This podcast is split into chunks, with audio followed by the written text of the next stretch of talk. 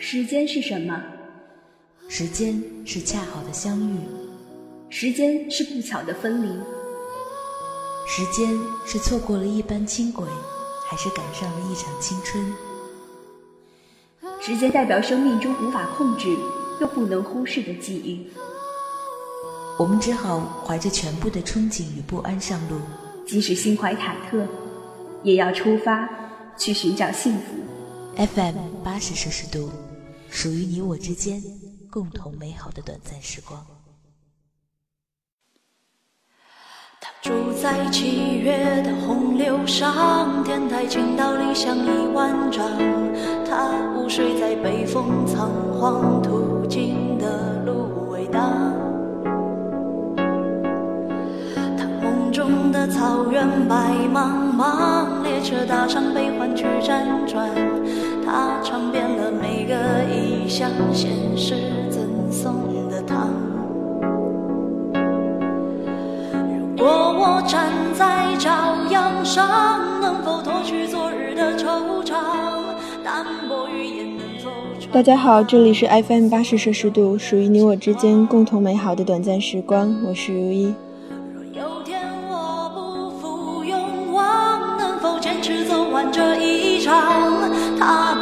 水千山，总有一地故乡。今天为大家带来《去我的九零年代》。夜光如同少年不惧岁月长，他想要的不多，只是和别人的不一样。烛光倒影为我添茶，相逢太短，不等茶水凉。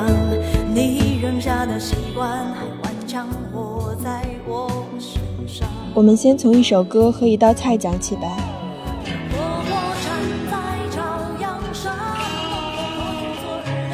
前几天因为工作原因去了一个欧洲小国，长时间外语氛围下，我变得对中文尤为敏感。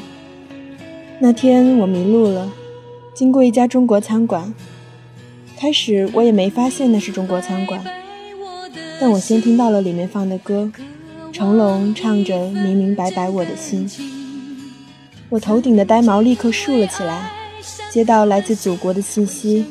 之后，我情不自禁朝着这首歌的方向走，闻到一股扑面而来的红烧鱼味道，然后我就站在店门口，闻了一整首歌的时间。不知道你们有没有发现，每一种久别重逢的味道，都是一块关于记忆的琥珀。有时候，你的潜意识是能欺骗你自己的，但是你的嗅觉不能。每一种味道。都无法用词藻形容，却能让你的脑海里出现一个无比具象的场景。就好比每次闻到 CK One 的味道，我就想起地铁里玩手机的男白领；闻到硝烟的味道，就会想到无数个喝过大酒之后，走在满是鞭炮红色碎屑的街道。其实钱也是有味道的，是一种经过无数人转手，却不会沾染任何人本身气味。冷漠而肮脏的味道，有这种味道的还有麻将牌。所以每次走进棋牌室，听着无数麻将牌噼里啪啦摔在桌上，我会不自觉深吸一口气。朋友问我你在干什么，我说：“你闻，这是钱的味道。”他不屑笑着：“这是输钱的味道。”不过这些都和红烧鱼无关。红烧鱼的味道是属于大哥的。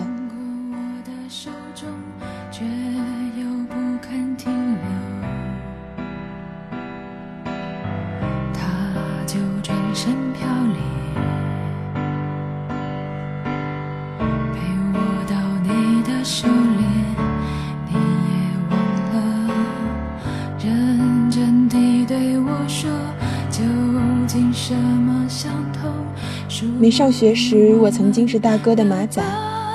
我不知道他真名叫什么，但是院里的小孩都叫他大哥。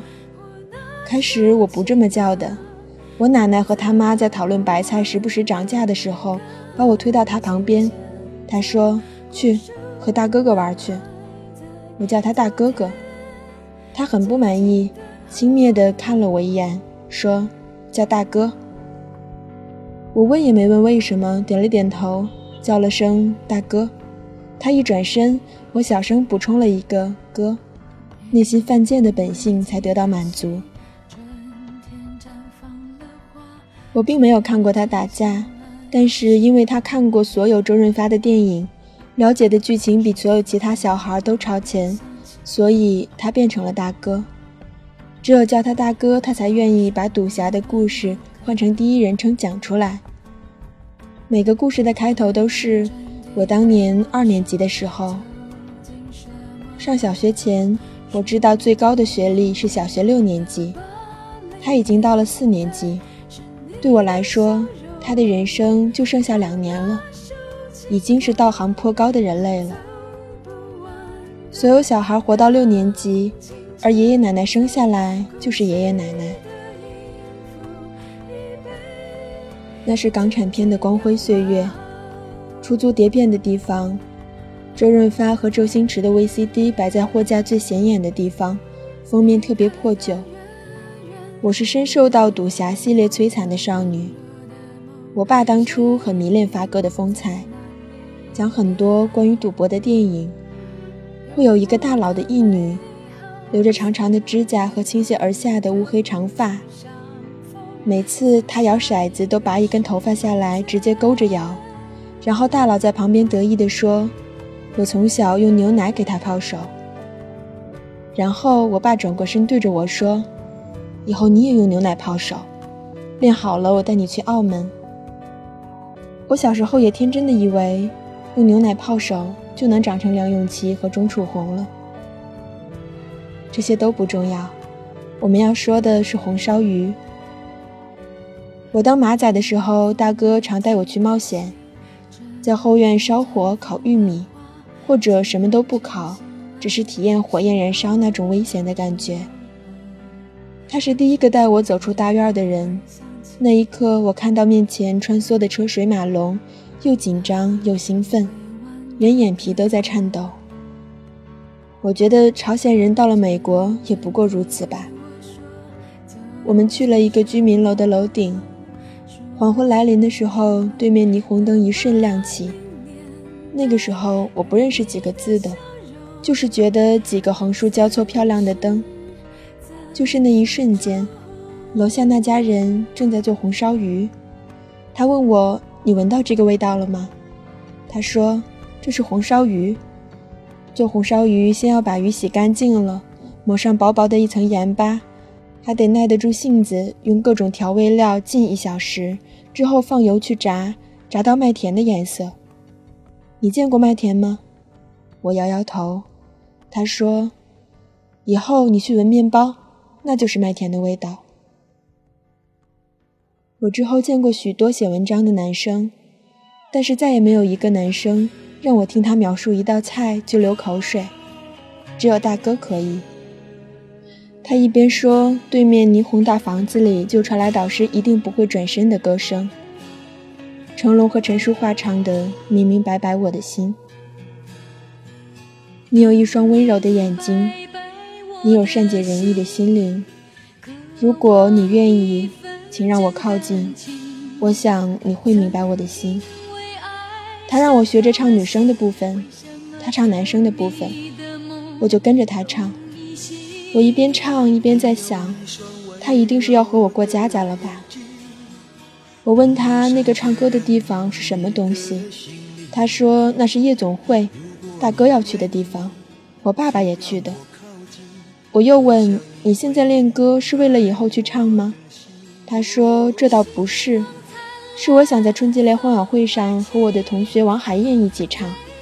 春节后，我和王海燕约好一起烧红烧鱼。我似懂非懂，点点头，问我能去吃吗？他斩钉截铁拒绝了我，说三年级以下是不能吃的。然后他很不满意的跟我说：“以后你也别来跟我练了，你五音不全，都要把我练跑掉了。”后来我就真的成了五音不全，因为考试永远拿不到优秀。学心理的朋友说这是童年阴影，如果真的是这样，那应该就是这次吧。而且从那以后，我讨厌所有名字里带有“海燕”两个字的女同学，她们总能打败我。别以为一个六岁的女人是不懂这种微妙感情，其实她们什么都懂。女孩越是在无知的时候，越容易喜欢一个人。隔壁墙子为你打了一架，你就已经觉得拥有全世界了。那时候我喜欢《成长烦恼》里的麦克。和我爱我家里的梁天，直到现在，我看无数遍我爱我家的重播，都对梁天爱得不可自拔。操着一口北京贫，总是吹出一片前程似锦，又总是在生活中跌跌撞撞，一事无成。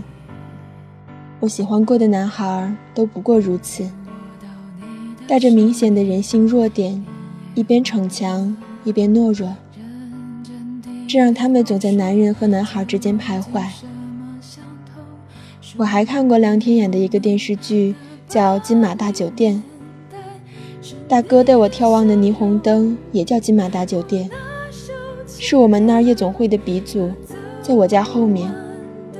之后好几年听到的歌也就那么几首。明明白白我的心，你究竟有几个好妹妹和东方之珠？在看到歌词之前，我总是把东方之珠想象成东方之珠。每听一次都是一身冷汗。周杰伦出现的时候，我们搬家了，地头蛇被枪决了，金马夜总会也悄然落幕了。刚上小学那几年，日韩电视剧席卷而来，血姨和排球女将反复重播，病态柔美女主角形象席卷而来，班里的女孩互相交朋友的方式。都是在体育课时拉着对方的小手，坐在树荫底下，眼神忧郁地问对方：“你为什么不跑步？”一个捂着胸口说：“告诉你一个秘密，因为我有心脏病。”另一个同病相怜说：“我得的是白血病。”还有另外一种女孩，把自己幻想成了励志型的代表，是名丽香、小鹿纯子，或者是《天桥风云》里的宋庆龄。我本来是很懒的，根本不想拿着沙包去羽毛球网旁边练晴天霹雳。可是我一直给我洗脑说我像丽香，于是我就变成了第二种，说自己家有一百亿，男友叫夏寒风这种显摆模式，都是《流星花园》之后出现的了。就是那个时候，我认识了人生中第一个海燕同学。海燕同学就是那个每一节体育课都不跑步，并且拥有充满机关的海绵铅笔盒的人。他永远在被众星捧月着，全班所有人都喜欢他，没有缘由，就好像不喜欢他和没看到《灌篮高手》一样，抬不起头见人。后来我发现，漫长的学生岁月里，男生基本都是这样的。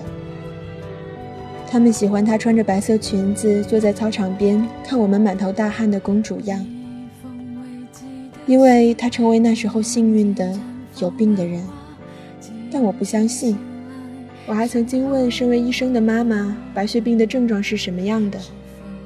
后来我拿着这些症状一一对比海燕同学，她压根儿没表现出来。我决定揭穿她。我坐在靠窗边的位置。一次午休，他说自己冷，让我关上窗。我假装听不见，看自己的漫画书。他又说了一遍自己冷，我还是无动于衷。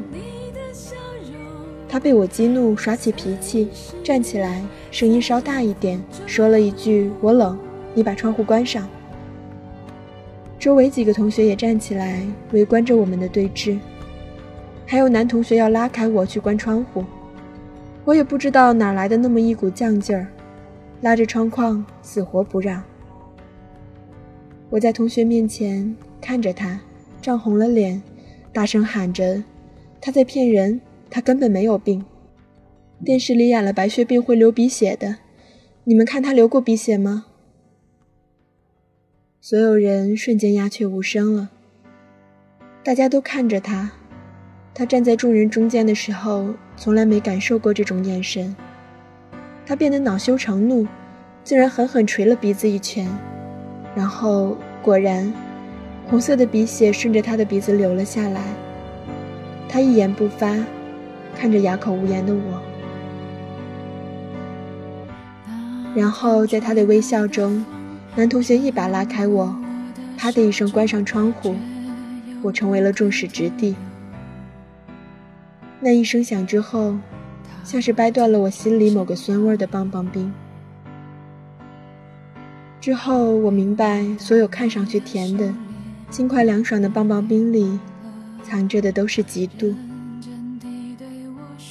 他的确没有白血病，但是他有另外一种病。我高中时候交的男朋友也是这样的，可以控制自己鼻血狂流，所以常常上演我们的时日不多。苦命鸳鸯的戏码，我对当初决定揭穿他普度众生这件事十分后悔。还是因为我妈是医生，有一段时间发生我身上出现莫名的淤青，可是我又不记得是为什么。她十分敏感，让我去医院检查。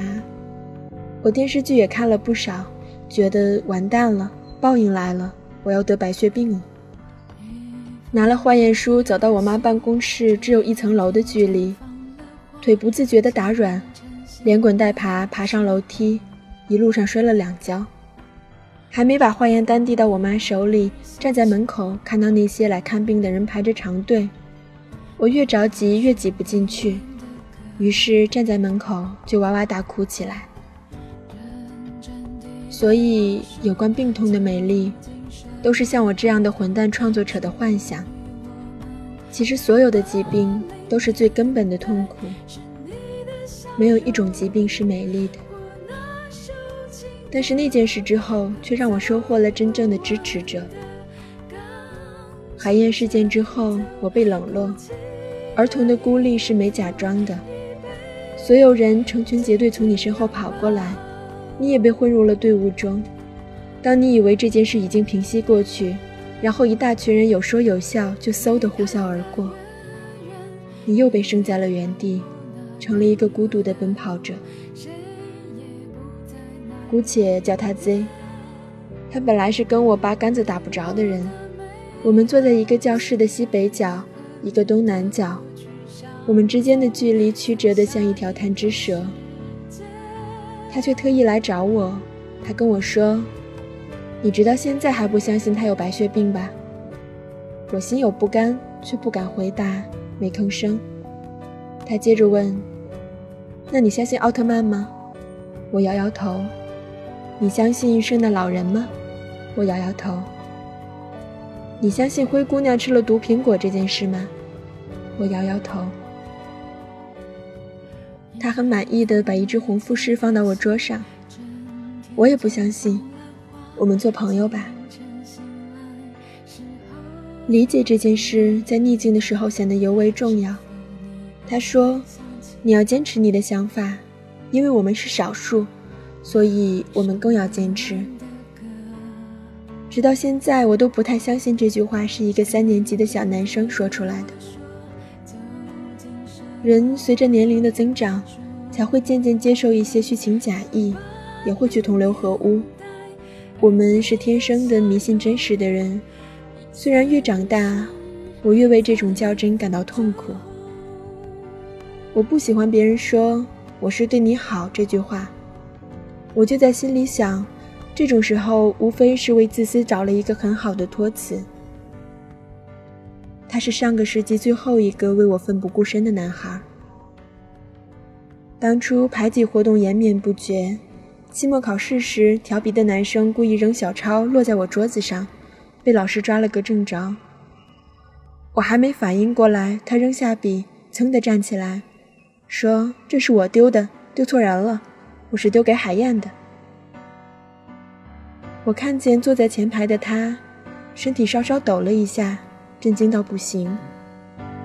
老师也很震惊于他的大义凛然，走过去一耳光抽在他脸上。像那一颗不存在的毒苹果，也像挂在墙上平底栏上最鲜艳的大红花。Z 仿佛什么都懂，他每天看新闻联播和晨间早报。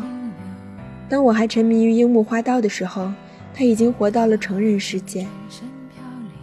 他家很早就有电脑，是我认识的人里最会玩大富翁的一拨人。他说我很像孙小美，他帮我做所有的小明和小红向着对家走，却永远一个快一个慢，错失彼此的悲情应用题。也就是他告诉我，我们马上要进入千禧年了。我问他什么是千禧年，他说就是所有电脑一起中病毒死机。我又问他什么是病毒，他无奈地摇了摇头，可能是嘲笑我的知识贫瘠，也可能是他也讲不出来。我说，千禧年来了，我们会有什么不一样吗？他说哪里都会不一样的，但我们还是一样的。我说哪里一样的？他说：“就是我还是会帮你做应用题的。”说这句话的时候，他正在帮我答。综上所述，他们不会相遇，所以选 D。临近千禧年，我家有了第一台电脑。我做的第一件事就是哭天抢地的让我爸装大富翁，想看看孙小美长成什么样子。而电脑做的第一件事，就是中病毒。屏幕一黑，我的游戏里辛苦买来的北京、上海、成都、香港全都没有了。后来我跟很多朋友说过我长得像孙小美，之后朋友们全都笑得前仰后合，说你怎么不说你像哥斯拉呢？也是长大后我才知道，说我长得像孙小美的男孩都有一个共性，那就是说这个话的时候很爱我，爱的眼都瞎了。我也是一样的，深信不疑。关于小纸条事件，有一个讽刺的结尾。在我们那个时候，北方这种热血沸腾的城市，老师抽学生耳光是一件平凡的小事，各自叫人打群架或者联手打群架，都是很正常的事。刚来到上海，我发现学生可以公然开老师玩笑，吓得虎躯一震。本来这件事情就应该这样过去的，但在学期末的最后一天，Z 突然拉着我跑到办公室，我们躲在楼梯的转角，看着年级组长在训那个数学老师，和他打贼一样，一耳光抽到他脸上。我惊呆的扭头看他，这是我第一次看到老师打老师，而贼脸上出现的那个笑容，和海燕当初赢了我时一模一样。震惊的我听到组长说：“你知不知道明天他爸要给我们学校买二十台微机？你还打他，活腻了吧？”后来我才知道，Z 也讨厌海燕的原因是，他们两家当年都开始捣鼓电子产业的生意，微机大哥大还有游戏网吧，想做我们那里的垄断，两家打得不可开交。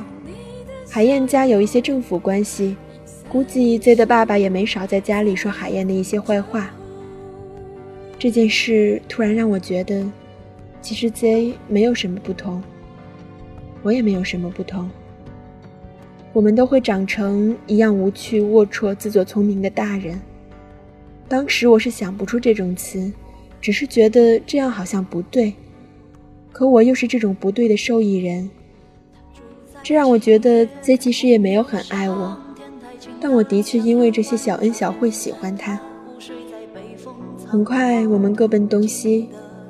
他去追全校最漂亮的女孩，大眼睛、长头发，会跳新疆舞。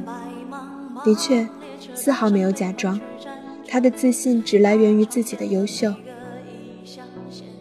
就在最初的迷惘和全世界盲目的狂欢中，我们进入到了千禧年。那一年，朴树站在春晚舞台唱《白桦林》，大批的小卖部关门，变成乏味的超级市场。聊天室渐渐普及，导致了无数家庭妇女从陌生男人的言语中找到了自己的第二春。大哥大变小了，UPG 的寻呼小姐纷纷失业。我的大龄男青年叔叔终于要结婚了，他相亲时带回来不少女朋友，只有现在的婶婶送了人生中第一个塑胶笔袋给我。我就觉得他一定会成为我的婶婶。后来送了不少男生家人礼物，却没成为他们任何一个的家人。前几天我春节回去济南和朋友出去玩，发现大哥成了酒吧的陪酒经理，声音沙哑，穿得紧绷，有腔滑调。他一定不记得我了。关于海燕，我也偶尔得知消息，好像也是一直平顺的当着公主。Zayn 呢？他最后追到了那个女孩，去了外地。剩下的我不知道。这不是一个故事，本来记忆的碎片就别去强求结局。我认识一个导演，他说千禧年的前十年是摧毁现代年轻人梦想的十年，但是我们这一代就是成长在这十年里。关于我的九零年代，大多数记忆的味道都是飘着雪花膏的香味，那是一种让人感到安全的工业香精味。我的所有善良，基本都挥发在了那十年里，而对世界最初的恶意也从那里开始。如果下次我们再碰到，就给你讲讲我的千禧十年吧。晚安。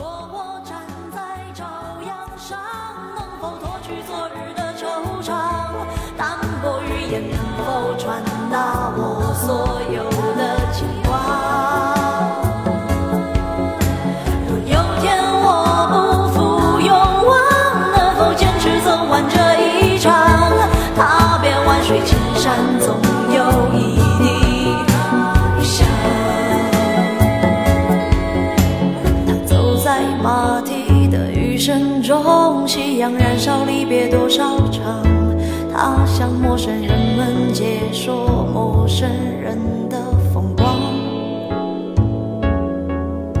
等他归来坐下对我讲故人旧时容颜未沧桑。我们仍旧想要当初想要